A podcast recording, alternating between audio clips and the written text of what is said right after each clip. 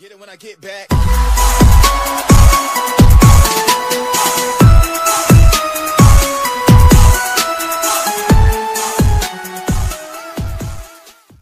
Selamat datang di Mapaba. Mari pada baca. Wih. Wih. Ini adalah episode kita yang terbaru. Wih. Kita akhirnya lengkap lagi deh. Setelah dari kemarin kemarin apa? Rekaman bareng pendengar mulu. Ah. Nah, Saya rekaman sendiri. sekarang rekaman bareng anak-anak. Bulan-bulan Agustus.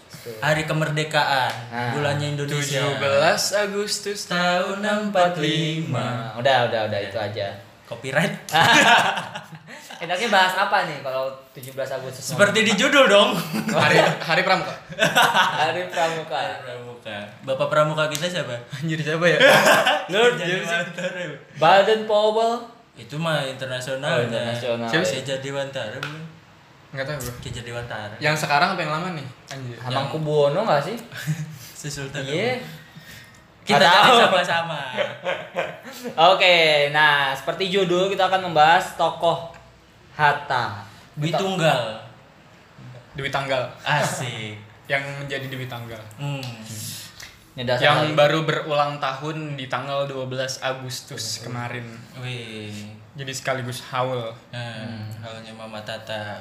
Eh dan di proklamasi juga Hatta disebut Soekarno Hatta. Nah, Iya, di gua- bandara juga dan masih banyak loh orang yang menganggap itu satu Satu nama ya, Satu nama, nama ya. nama panjangnya Soekarno Soekarno itu. Soekarno Hatta. Tapi gue yakin nih dulu Hatta pasti kalau eh, main sama teman-temannya dicenginnya gitu ya. Kenapa? Nih ulang tahun lu dirayainnya se Indonesia lo Hatta gitu kan beberapa hari kemudian kemerdekaan. enggak banget sih ya sudah lima hari Enggak, ya. enggak, enggak, gitu sih anjing. Enggak deh.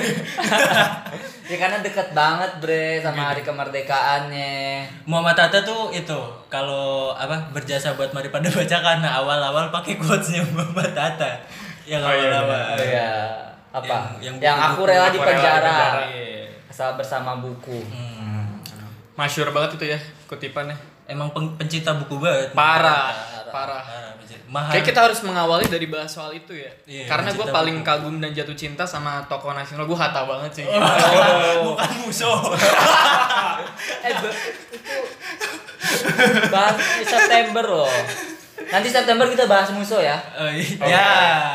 Di itu deh. Tapi nggak janji. Iya.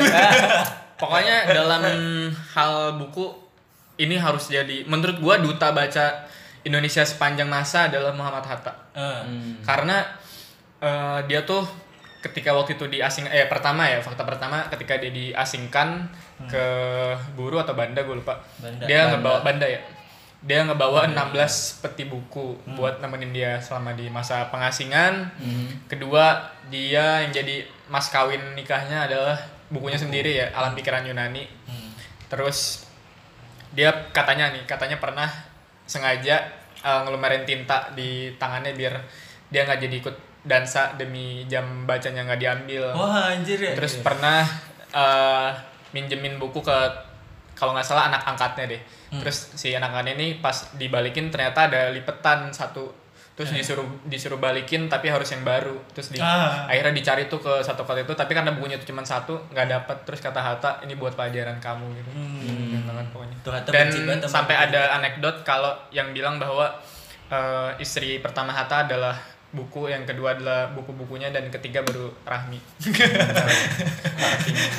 Parah. Dan dia meninggalkan 31.000 ribu buku di perpustakaan pribadinya. Sekarang ada di mana? Sekarang di mana? Di mungkin tersebar kali yang di rumah yang di Menteng atau di pengasingan juga kayaknya masih ada sih. Harusnya jadiin ini ya perpustakaan Hatta gitu ya. Kita tanya sama Gustika kali. boleh, boleh, boleh. kacau kacau. Lu bayangin ngasih mas kawin, Des. Hmm. itu sampai emaknya juga ngedumel tuh anjing nih anak gua ngasih mas kawin buku bukunya juga kecil sih sebenarnya kalau lu pernah baca alam pikiran Yunani kan Hmm. Hmm. dan dia tuh salah satu tokoh eh, besar kita yang dia rajin banget nulis ya dibanding dibanding yang lain gitu dibanding seluruh tokoh yang ada Ah. di era itu kayaknya semua pasti baca buku ya dan Iya. terpelajar tuh udah pasti lah Hmm. tapi dia salah satu yang rajin banget nulis ngasih kritik Hmm. lewat muatan-muatan tulisan lah Hmm. dan sosok yang sangat berintegritas yang sampai sekarang mungkin nggak ada tandingannya sih menurut gua di sekarang gitu Oh. Belum ada yang Belum ada, menggantikan belum ada, belum Muhammad ada. Emang Muhammad Hatta tuh cuma ada satu di dunia ini bener bener. Iya benar. Iya. Tapi lu bakal meniru nggak Ham? Dalam- melakukan Muhammad Hatta kayak ngasih mas kawin buku. Pastilah itu gue juga bakal ngasih buku. Buku apa? Nikah. Ah. Gak laku ya. Bisa enak enak tapi gua gua penasaran dah kalau Bisa lu- aja kalau misalkan Gak yuk kita tanya-tanyaan Ini bre, tanya-tanyaan. Kalau misalnya mas kawinnya buku, lu ngasih buku apa? ya? lu dulu dong. Loh, buku gua yang nanya. Lu Bonus dulu, sebagai- bonus dulu. Gue eh gue buku apa aja asal jangan buku Yasin ya. Ya. Apalagi covernya gua. Tapi Serius apa ya? apa? ya? Coba pikirin. Hmm, aduh bingung juga ya. Gue itu deh apa? Eh Tanwirul Qulub. Itu ada kitab fikih. Di situ tuh isinya ajaran-ajaran fikih gimana cara bersuci. Hmm. Di situ juga ada cara nikah gimana biar nggak salah kita nikah Hmm. gitu, ijab kabul segala macam gitu. Kalau lu Gua memikirkan yang harga ya, kayaknya harganya lumayan ya. Eh, Hmm. Di bawah bendera revolusi deh kayaknya. Empat jilid. lumayan tujuh ratus ribu. Lagian tuh catatan-catatan yang Soekarno kan. Keren banget ya. Rega nih harus pecah dong. ya kali nggak Agak pecah. anjing gua bener-bener nanya doang. Gua ini sih gua kepikirannya ini trilogi buku yang dari India itu kayak Ramayana, Mahabharata sama Kama Sutra. Ah, iya bagus, bagus. Bagus, bagus, bagus. Gaya hidup semua bro. Oke oke kita kita bahas Hatta nih. Ini Eh, tadi ke mana-mana di situ dibahas nggak pertama kali Muhammad Hatta jatuh cinta sama buku? Dari kecil, Iya buku apa? dari gitu? lahir kayaknya dah. Mata. dikenalin siapa ya? Apakah dia termasuk kaum kaum yang Privilege. privilege, Iya, iya karena keluarganya baca buku? Saya ingat gua iya di Hmm. dikenalin sama kalau nggak salah bokapnya apa kakeknya ya. Emang udah ada Hmm. apa pilihan-pilihan buku di situ lah dan emang kayaknya secara keturunan dia juga ini sih akademis. Hmm. Dia emang keluar keturunan lumayan ningrat lah. Dan emang pendidikan tuh nomor satu Pendidikan kali ya satu, di ya. keluarga situ ya. Kayak mau dia Ayunda lah kan. Nah, Tapi katanya itu Muhammad Hatta di sekolahin sama pamannya Oh iya iya. di Belanda. Di di Jakarta dulu deh kalau nggak salah.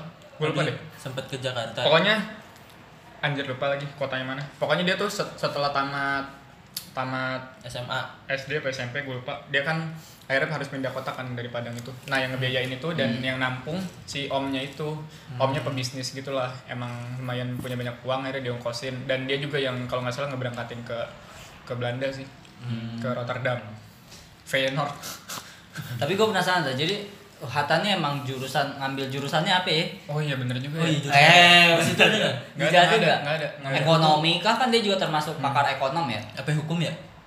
ah itu dia nggak dijelasin di sini oh kita belum ini cuy memperkenalkan Oh iya. keren yang jadi penceritanya gua ya Hmm. Nah, Sebenarnya kalau bahas sejarah sama politik tuh enaknya dua orang des. Apa Jadi sih? bisa saling saling memberikan informasi yang tidak diketahui masing-masing. Karena kan Hmm. namanya sejarah, namanya politik kan banyak yang pasti kita luput gitu nggak inget semuanya. Nah Hmm. kita di sini gua baru baca Hatta ini sebenarnya baru buku ini ya. Jadi Hmm.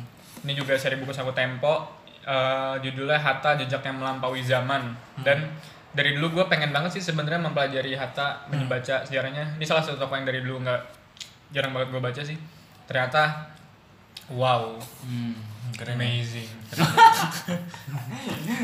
Tapi tadi kata lu kalau bahas sejarah harusnya dua orang siapa aja, Bras? Hah? Katanya biar biar biar ada pikiran ada pikiran sama lu lu kan Lu kan paham banyak pengetahuan sejarah deh. Kagak gue sering baca cerita ya. Sering baca kampleng sih kampleng Kampeng dia. Ke mana sih dia? Aduh, gua nggak tahu ya apa dia masih ada di muka bumi ya. Lu gimana sih kakaknya? Ah, gua. Balik ke Muhammad Hatta. Nah, baik Muhammad Hatta jadi kita masuk ke ranah politiknya. Apa nama aslinya Muhammad Hatta? Ih, si anjir. Nama nama aslinya siapa, Bres? Muhammad Hatta Bener, plek. Muhammad Hatta, nggak ada kepanjangan. Nggak pernah ganti nama gitu, jadi Muhammad Hatta Teh Hatta kalau di bahasa Arab kan kata sambung. Hingga artinya. wih Sampai. Masa Muhammad sampai? Ya berarti Mungkin sampai sampai. ke Muhammad des. Oh sampai ke Muhammad. Nggak ada des, nggak ada. Pertanyaan nggak lu ada. nggak terjawab. Iya, udah kita bahas yang politiknya nih. Sip sip. Yang politiknya. Nih gue penasaran Am. Ya. Ini kan eh Hatta kan wakil presiden ya. Hmm. Nah, Perdana Menteri. iya, tapi kan sebelumnya wakil. Hmm. Nah, Ada perdebatan. Ada perdana menteri apa wakil presiden? nah ini ini ya, tergantung bentuk negara di waktu itu kan. Oh. Hmm. Nah ini tuh Hatta tuh kenapa dia sampai dilirik gitu? Akhirnya jadi eh, wakil presiden. Kan kita tahu ya bahwa Soekarno ini emang sosok yang Lampu orator jelas ya dia bisa dikenal. Tapi kan Hatta ini sosok yang akademisi mungkin dia introvert. Hmm. tapi gimana gimana sampai pada akhirnya tuh Hatta menjadi salah satu tokoh yang lu jadi wakilnya gitu? Nemenin Soekarno buat memproklamirkan. Gua inget sih waktu itu di buku di bawah eh di bawah lagi. Apa? Nyambung lidah rakyat Soekarno. Iya. Itu Soekarno pernah nulis tuh. Hmm. Sebenarnya dia bisa saja memproklamar ma- eh, jadi proklamator sendirian Hmm. dan dia sangat bisa melakukan itu kata dia. Ya, kita tahu Soekarno kayak gimana kan orangnya. Iya. Tinggi, tinggi. Iya. Yati lah. Iya. Jadi, jadi dia bilang sebenarnya nggak usah nunggu siapa pun, tapi dia mau ada satu perwakilan di luar Jawa Oh. yang nemenin dia Hmm. buat ngasih proklamator. Akhirnya waktu itu tokohnya kan yang sentral banget kan Hatta ya. Hmm. Karena pertanyaan eh, ini gak jawabannya menurut gua karena dari segi eh, generasi kan memang dia tuh cuma beda 2 tahun kan kalau nggak salah. Soekarno tuh 1901 dia 02 apa 03 gitu. Jadi emang satu satu generasi dan Satu lettingan ya. yang membedakan kan latar belakangnya kan. Soekarno itu tumbuh di Jawa di Jawa dan Hmm. banyak pengaruh sinkretisme juga kan dan akhirnya dia juga bisa gitu ngegabungin nasionalis agama komunis kan Nah. itu sama sekali nggak nyampe tuh di di otaknya Hatta dan Hatta juga didikannya kan lama di Belanda gitu Iya. lama tumbuh di Belanda sama kayak Syahrir kan yang Nah. lebih banyak bergerak di soal intelektual dan kaderisasi kan Hmm. dan satu hal lagi juga eh, dia tuh sering debat banget sama Soekarno kan soal soal apa ya metode perlawanan ya Hmm. dan uh, Syahrir tuh sama Hatta itu satu pemikiran lah bahwa untuk bisa sampai ke kemerdekaan harus ada perbaikan-perbaikan struktural terlebih dahulu lah kayak kemiskinan, pendidikan dan sebagainya harus itu harus ditempuh dulu. Tapi kata Soekarno kalau kita nemuin itu kita akan beratus-ratus tahun lagi baru merdeka. Hmm. Perbedaannya di situ sih cara cara gerak. Hmm. Dan eh, kembali ke pertanyaan Rega menurut gua ya karena dia sudah apa ya secara pendidikan memang mumpuni ya. Terus dia juga eh, pasca dia dari Belanda itu kan dia sering juga Hmm. apa jadi tokoh sentral dia jadi apa pimpinan perhimpunan Indonesia juga Hmm. sering melakukan kritik lewat tulisan di koran-koran kan waktu itu dia sering saling serang tuh sama Soekarno akhirnya dia Hmm. dia juga ini kan eh, termasuk tokoh yang diperhitungkan gitu bahkan dia pernah ke Belan ke Jepang waktu itu buat eh, semen- sejenak lari gitu dari dari keramaian di Indonesia dan dia disambut di situ disebut sebagai Gandinya Indonesia Hmm. Wah. Anjir di Jepang itu kan. Gila Karena dia saling saling serang gitu sama sama Soekarno dan Hmm. ya pasca itu kan proses-proses apa eh, aktivis pergerakan aktivis kemerdekaan kan juga banyak melibatkan Hatta dan Syahrir. Soekarno kan mereka juga disebut empat serangkai kan plus Iya. sama Tan Malaka. Jadi wajar lah ketika di titik itu yang menjadi apa ya pendampingnya Soekarno ya Hmm. Si Hatta dan Soekarno sama Syahrir kan terlalu terlalu berseberangan lah dia Iya. terlalu wah ditai-tain lah kalau Syahrir sama Soekarno tuh di bukunya Sama-sama keras. di Kau tantan kayak Hmm, Sama-sama Syahrir- extrovert ya. dia tuh bilang gini anjir Soekarno tuh alah si ini kayak ini bahasa gue ya jadi kayak Ah. alah Syahrir tuh ngapain sih Hatta tuh ngapain sih yang bikin merdeka nih gua gitu Hmm. yang bisa mobilisasi massa tuh gua Hmm. yang mimpin ini mereka tuh cuma bisa berteori Hmm. semacam itulah jadi Hmm. Wah kacau tuh di itu dari buku apa tuh Am, penjelasan itu penyambung lidah rakyat itu. dia jelek-jelekin Syahrir pada situ Hmm. ngapain sih si Syahrir itu? Cuma apa teriak-teriak di bawah gitu apa ngebakar pemuda-pemuda juga. Dia kan marah juga tuh di situ. Soekarno tuh udah punya perhitungan. Hmm. apa di tanggal ini harus ini dia dia udah punya pikiran gitulah Hmm.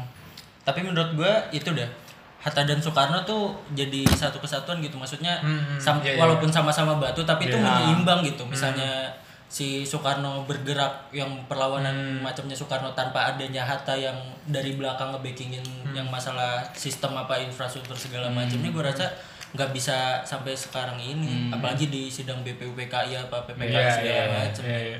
Nah, ini masuk ke sini nih Am. gua penasaran nih. Sebenarnya sedekat apa sih Hatta dan Soekarno ini? Banget. Apa, kenal pertamanya di mana dah? Nah. Menarik banget tuh ya. Iya kan? Iya. Kita makanya baca buku Soalnya kan beda nih Ya, kan. kalau di sini di, sini, ada. di salah satu buku ini sih cuma ngebahas salah satu bab doang sih Ah. soal Dwi Tunggal itu yang jadi Dwi Tanggal. Cuma nggak menjelaskan secara rinci karena ini kan buku juga bukunya juga nggak terlalu tebel ya halamannya jadi nggak terlalu rinci ketemunya di mana awal pertemuan mereka di mana. Tapi ngejelasin gimana hubungan dan kedekatannya. Kalau digambarin mereka tuh ibarat saudara kandung. Hmm. Jadi walaupun banyak permusuhan, banyak konflik, banyak kritik, itu kan mereka tuh melakukannya kritik sebagai fungsi ya, Iya, sebagai iya, iya. pejabat negara, sebagai pemikir gitu. Tapi dalam hal-hal personal dan keluarga, keluarga tuh mereka akrab banget gitu. Bahkan pernah si uh, anaknya Soekarno itu kan mau nikah ya. Waktu itu Soekarno kalau nggak salah lagi di penjara kan, dia nyari Iya. wali. Siapa anaknya Soekarno? Uh, Megawati. Guntur deh kayaknya. tet tet tet.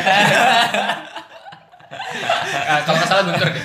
Terus uh, dia pengen nikah nyari wali terus kayak Tapi Soekarno- belum ada wali. Iya, terus- Adanya Ya bukan wali band. Hey. akhirnya Soekarno tuh menyarankan "Eh, udah sama Pak Hatta aja terus anaknya nanya loh Pak emang mau Pak Hatta gitu kan karena asumsinya kan lagi bermusuhan gitu Aha. cuma udah pasti mau kata kata Soekarno Hatta tuh ternyata langsung Hmm. udah pasti mau juga sih Hattanya dan dan menerima jadi walaupun dia cekcok tuh di saling sumpah serapah Hmm. di apa di Sosmed.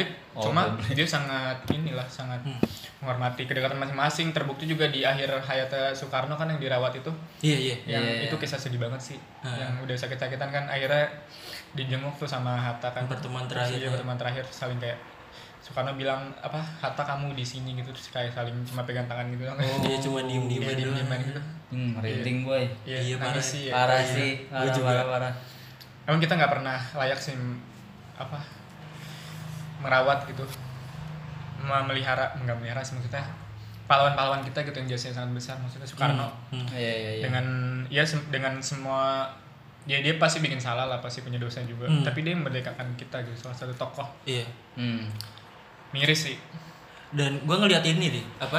Kedewasaan dua pemimpin ini loh. ya Iya, iya. parah Iya dia walaupun sering chaos, sering debat segala macam di surat kabar nih kan. Iya, iya. Dan itu ibarat kata tuh kayak di Twitter gitu ya. Iya, di iya, Twitter iya. gitu balas-balasan gitu Iya. aja. dan itu bisa dilihat publik soalnya surat-surat aja di koran aja. Hmm. Lu bisa ngebaca itu perdebatan. Oh, balas-balasannya di koran deh. Iya, Soekarno Iya, iya. Soekarno ngeliat eh, nulis apa, Hatta ntar balas apa di Oh, koran iya. kayak gitu. Anjir dan itu dewasa gitu nggak ada yang apa nih Dan- oposisi gue di penjara apa segala macam apa dan Hatta juga berani gitu mengkritik Soekarno yang saat itu jadi pemimpin negara gitu menurut Hmm. gue jadi penyeimbang yang tadi tuh dan saling dewasa sih menurut gue Iya, iya. keren Hmm. Ka- kapan Indonesia bisa dewasa itu pemimpin pemimpin kita ya sekarang banyak definisi ini ya apa negarawan sejati ya Hmm. Nah, keren banget sih Hatta keren keren keren. Nah, tadi kan lu udah ngasih tahu kedekatannya ya. Gua ngeliat Hmm. tuh deket banget nih. Cuman gue penasaran kan di akhirnya tuh kan kita tahu lah bahwa Hatta tuh kan memundurkan diri ya. Iya. Hmm. Nah, saya jelasin Kenapa itu? kon- konfliknya kenapa sih? Kenapa bisa mengundurkan, mengundurkan diri? diri? Itu juga yang pernah gue itu pertanyakan tuh, ngapain ya Muhammad Hatta mengundurkan diri? Nah, Hmm. apakah karena ini apa karena waktu itu kalau nggak salah yang Soekarno mendeklarasikan sebagai presiden seumur hidup? Iya itu karena Itu itu. oh itu satu. juga. Itu. Ah. Oh. dia tuh tipikal yang tadi gue bilang negarawan sejati yang Hmm. Lebih memilih jalan-jalan yang berintegritas gitu ketika menghadapi satu problem kayak tadi misalnya kenapa dia mundur karena dia tuh udah nggak sanggup untuk mengimbangi dan apa ya mentoleransi apa-apa yang dilakukan sama Soekarno Soekarno kan Hmm. udah mulai Hatta tuh mencium sudah mulai ada aroma kediktatoran gitu yang Hmm. dilakukan sama Oh. Soekarno jadi Ah. Dia tuh udah nggak sanggup lah buat nemenin Soekarno melakukan itu. Hmm. Tapi pasca itu kan juga sebenarnya kita sayangkan ya semenjak Hatta udah mundur dan ninggalin posisi itu kan akhirnya Iya. Soekarno melanggang sendirian dan gak ada Iya, iya. lawan kan dia sampai Nah, apa jadi presiden seumur hidup lah bikin demokrasi terpimpin. Mungkin kalau waktu itu nggak mundur ada kemungkinan kali demokrasi terpimpin tuh nggak masih ada terjadi, ya. batasannya lah gitu. Itu dia udah banyak perbedaan, udah banyak hal-hal yang nggak bisa ditoleransi lah sama Hatta dibanding dia nerusin terus kayak gitu karena dia selalu berintegritas ya gue mending mundur aja Hmm. dan pasca mundur itu pun dia juga langsung lepas tangan dari dari pembangunan-pembangunan bangsa sih Iya. dia tetap mengkritik tetap Hmm. ngirim surat dan bikin selebaran itu kan yang jadi buku itu demokrasi kita itu Hmm. dan semua yang ditulis di demokrasi kita sebenarnya itu menurut gua masih menggambarkan situasi-situasi kayak Iya, sekarang iya, sih iya. ya kan Ah. yang dia meramalkan berbagai kondisi apa ketika demokrasi itu udah terlalu disokong sama ultra Hmm. ultra ini kan seperti kuda liar kan dibilang hmm. Hmm. banyak sih prediksi-prediksi dia yang sekarang kayak masih terjadi dan di situ juga apa kayak nulis cita-citanya Mama Tata tentang bangsa ini juga tuh Iya, yang iya. demokrasi kita itu seharusnya tuh kayak gini loh ini Hmm. masalah yang bakal muncul sama kayak apa yang Tan Malaka apa menuju republik Oh, Naroda Republik. iya dari republik sama kayak gitulah cuma kan yang Mama Tata demokrasi Hmm. pakainya Iya, dan setelah itu apa? Maksudnya setelah, setelah Hatta memundurkan diri terus eh, aktivitas Hatta ngapain tuh? nggak Apakah mungkin scrolling Instagram dong apalagi scrolling TikTok. Apa jadi pembicara di seminar? Ah, mengisi-ngisi. Kok Ya, ngajar ya setahu gue ya? Dia tuh ini nulis nulis di berbagai di berbagai apa media waktu itu. Ngajar juga di salah satu universitas. Cuma pasca kritik dia yang terlalu tajam ke Soekarno itu apa tablet-tablet media yang nerbitin tulisan dia di bredel ya di sedih. Bredel ditutup terus dia nggak boleh ngajar oh. sama Soekarno. Wah. Oh gitu dan karena karena setelah itu dia nggak mau ngerepotin orang lain gara-gara dia sampai ditutup dia akhirnya bikin ngirim-ngirim sendiri gitulah. Hmm. nulis sendiri kayak di tabloid sendiri hmm. tuh wah sedih jadi dia kan Iya, kritik-kritiknya tajam banget sih yang dia bilang apa eh, dia nyeritain ada seorang bapak yang nggak bisa bayar listrik nggak bisa bayar kebutuhan pokok sehari-hari itu dia Hmm. sebagai Oh. pensiunan wakil presiden dia cuma iya. dikasih seribu rupiah kalau nggak salah Hah? bahkan dia bilang itu nggak cukup untuk makanan anjing saya gitu iya Iya. seribu seribu rupiah waktu itu kalau nggak salah seribu deh ya pensiunan wapres dan nggak bisa bayar listrik? iya nggak bisa.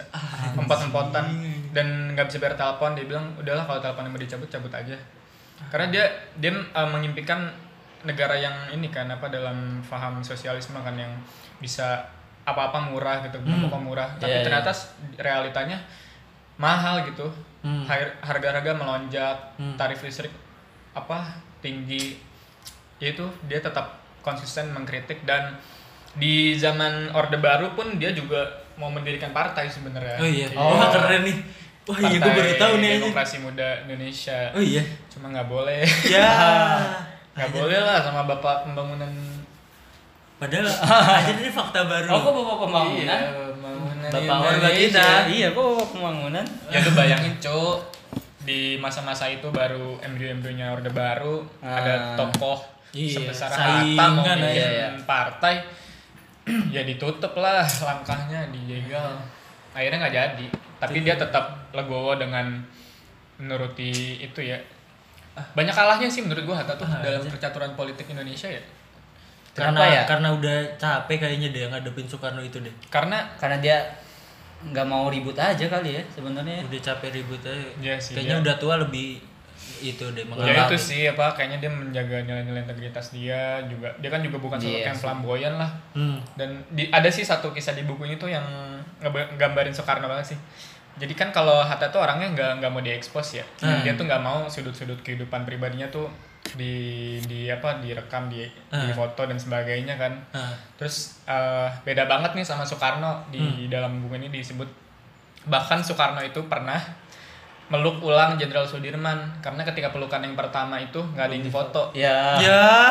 Dia sampai meluk, meluk lagi buat biar bisa difoto. Itu bedanya Hatta dan dan iya. eksis deh soal ya. soal wanita juga itu menarik banget sih.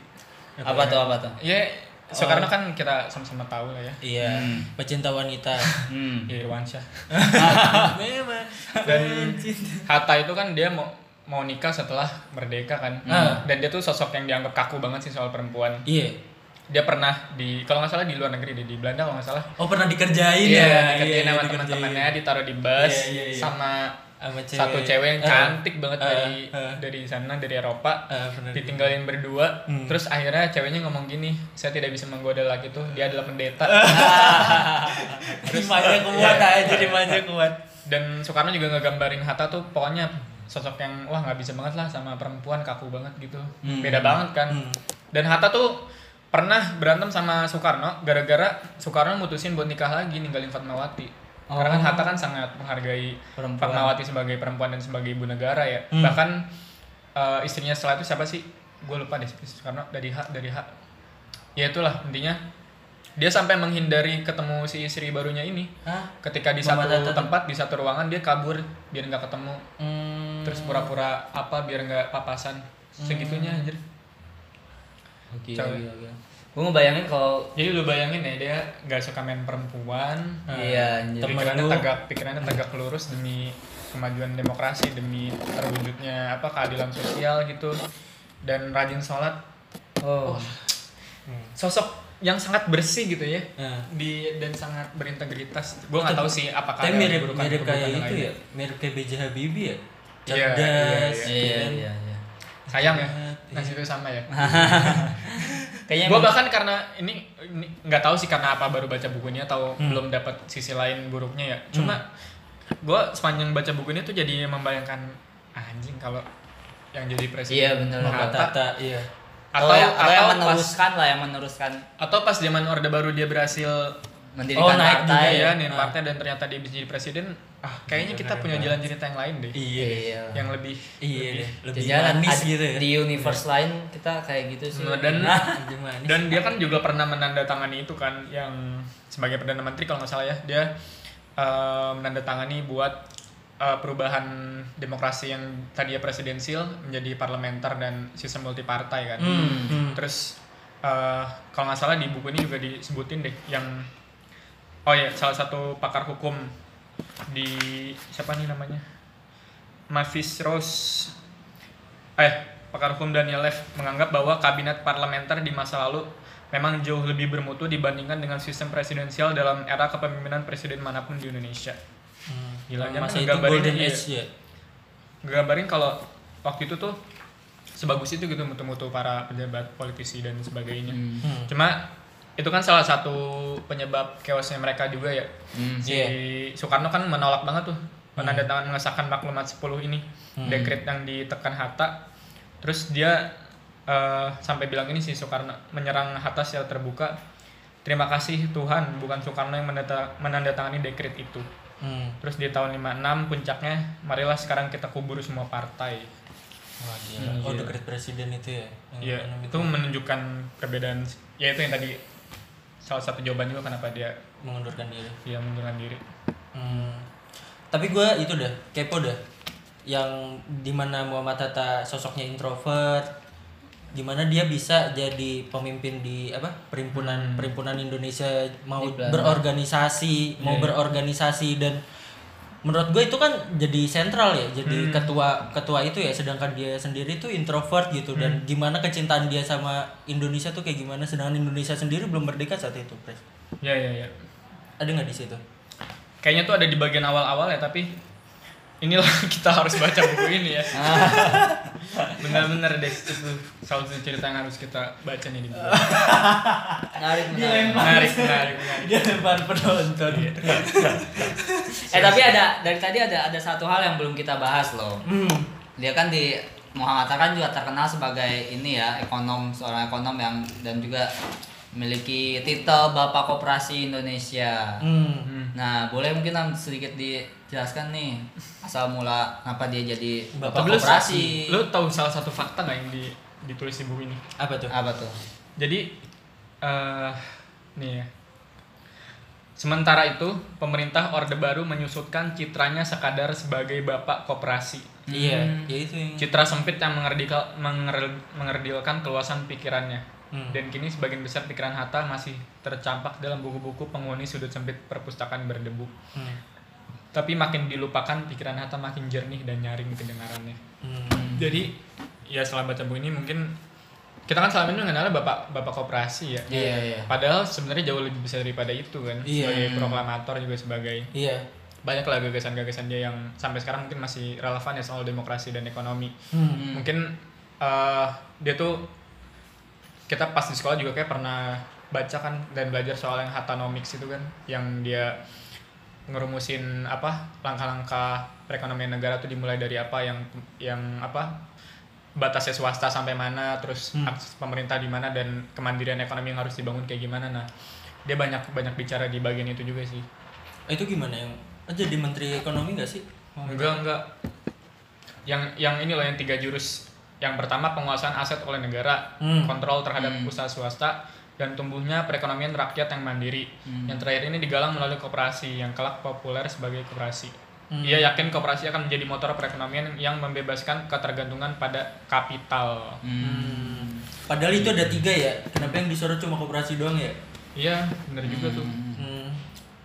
Eh tapi pas masa Orde Baru tuh eh, Soeharto nggak pernah gitu mencoba merangkul Hatta buat jadi tim dia. Ya, bisa lah dia kan CS-nya Soekarno, Bro. Ya siapa tahu ya maksudnya mencoba gitu kayak kayak diajak jadi barisan apa Bisa. menteri atau Gua gimana. rasa bisa bisa menurut gua jawabannya sederhana sih ngapain lu ngerangkul orang yang lebih besar daripada lu Anjay. Iya kan malah Iya. membahayakan gak sih dalam Iya, sisi-sisi iya. politik dan kekuasaan Kecuali dan dia masih punya pengikut banyak loh di di era itu ya Hmm. lagi dia orang Sumatera orang Minang kebanggaan Sumatera Hmm. Iya. ah, bisa aja lah dia kalau misalnya pres nyaingin di hari itu emang tokoh sisa siapa sih? Yang paling mungkin kan? Muhammad Hatta. iya Muhammad Hatta. Panas. iya panas. Hmm. terus ya siapa lagi kan? Salah satunya kan Hmm. Hatta kan? Ada ini nih di buku ini juga gue lupa sih itu kasusnya apa namanya. Kalau nggak salah namanya kasus Suwito deh. Yang agak-agak klinik juga sih. Jadi Itu ada salah satu menantunya mantan Kapolri dapat wangsit dapat mimpi Iya. buat eh, menyerahkan kekuasaan Soekar ah, Soeharto ke Hatta terus dia kayak bikin apa penanda tangan gitu siapa aja yang setuju Iya. nah Hatta Oh, ternyata di iya Hatta- ternyata Hatta di situ juga nanda tanganin nah Hmm. dia pernah punya kasus itu tuh dan di di kayak itu jadi salah satu perlawanan orde baru juga tuh terhadap terhadap itu makanya eh, tapi itu masih dipertanyakan juga sih karena orang serasional Hatta Hatta kok bisa di tanda tanganin wangsit buku ya? itu. Nah, Iya. Hmm. makanya itu jadi cerita unik juga tuh di dalam buku ini Wah, keren juga tuh. Bagus bagus. Menarik menarik menarik. menarik. Akhir hayatnya Muhammad Hatta ditulis nggak? ditulis nggak kenapa-kenapa kok Iya. aman Ah, iya. sehat sakit maksudnya meninggalnya ya sakit Ah. ya gimana gimana meninggalkan banyak Di usia berapa sih? Om? 78 kalau nggak salah Julapnya. 78 Dia nikmatin orde baru, mengkritik orde baru nggak? Emang bisa kan waktu itu masih bisa, Sohogya aja bisa, Bro. ya awal-awal mungkin masih awal-awal. kali cuma Iya. kan mungkin belum sampai pada titik di mana orde baru terlalu ya nanti perlu kita cek sih ya tanggalnya ya apa Hmm. tahun kematian sama ini ya Eh, Hmm. tapi gue penasaran deh, ini cuy, oh, pemimpin-pemimpin zaman dulu nih, yang kayak eh, Hatta misalnya ya, Iya. terus eh, Soeharto, Hmm. waktu pas masih orde lama ya, dia tuh dekat sama anak-anak mudanya nggak sih, generasi-generasi muda? Oh iya, oh, itu Kalau nggak salah kan tuh. Soeharto kan deket ya sama Gi ya dulu ya, Hmm. pas orde Hmm. lama setahu gue. Nah, Kalau iya, Hatta itu masih tuh? masih itu nggak nggak? generasi yang di bawahnya mema- sama mahasiswa, Ah, pelajar-pelajar gitu.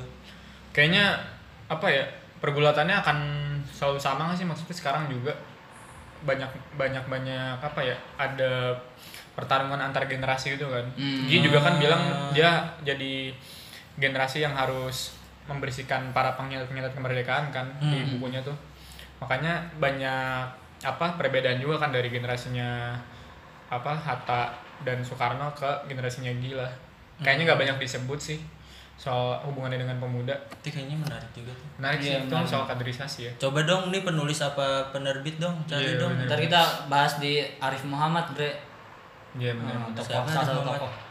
itu kakaknya Gi, eh adanya kakaknya. Kakaknya. Kakaknya. ya?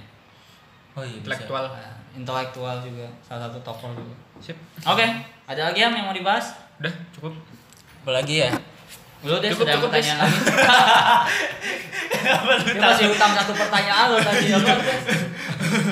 Masih utang apa kecintaannya Muhammad Hatta gimana dia bisa Ah. jadi ketua Perhimpunan Indonesia di Belanda. menarik tuh des Nah, sama tadi Muhammad ambil jurusan apa ah, Benar, benar, jurusan benar. apa? Dasar lo. Oke, oke lah, oke lah. Ini sambil Ilham nyari. Udah, eh, udah. Oh, udah. Oh, udah Ini deh rating biasa. Rating. Dan kenapa kita harus baca buku ini? sembilan gua Bu. Iya. Hmm.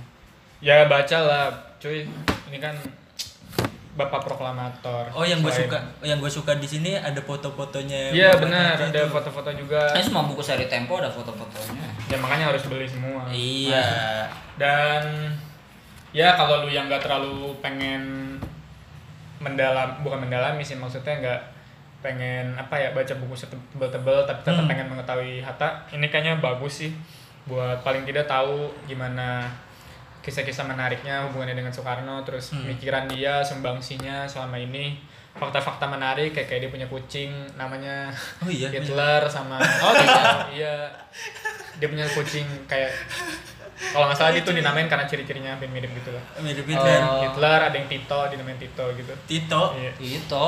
Tito Bros Joseph Bros Tito kira Oh. Menteri Dalam Negeri. nggak berani dong saya mohon maaf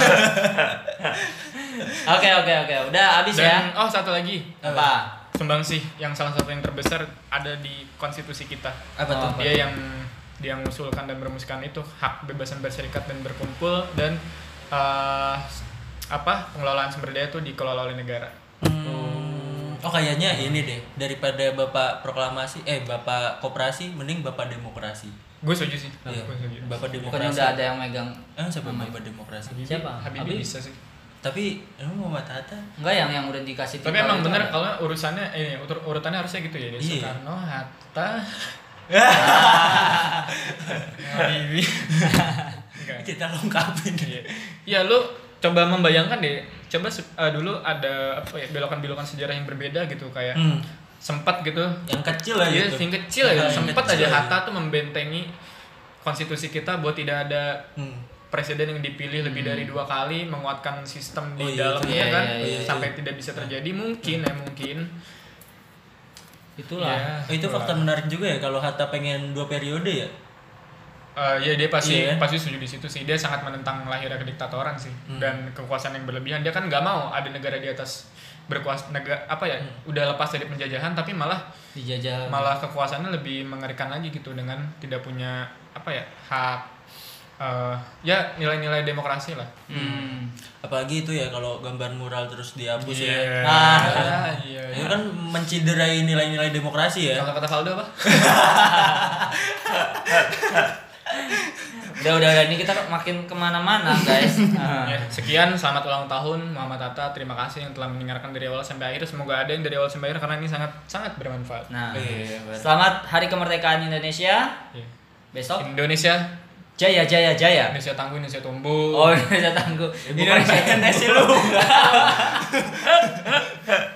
Selamat mendengarkan, selamat membaca. Terima kasih. Dadah. Nah.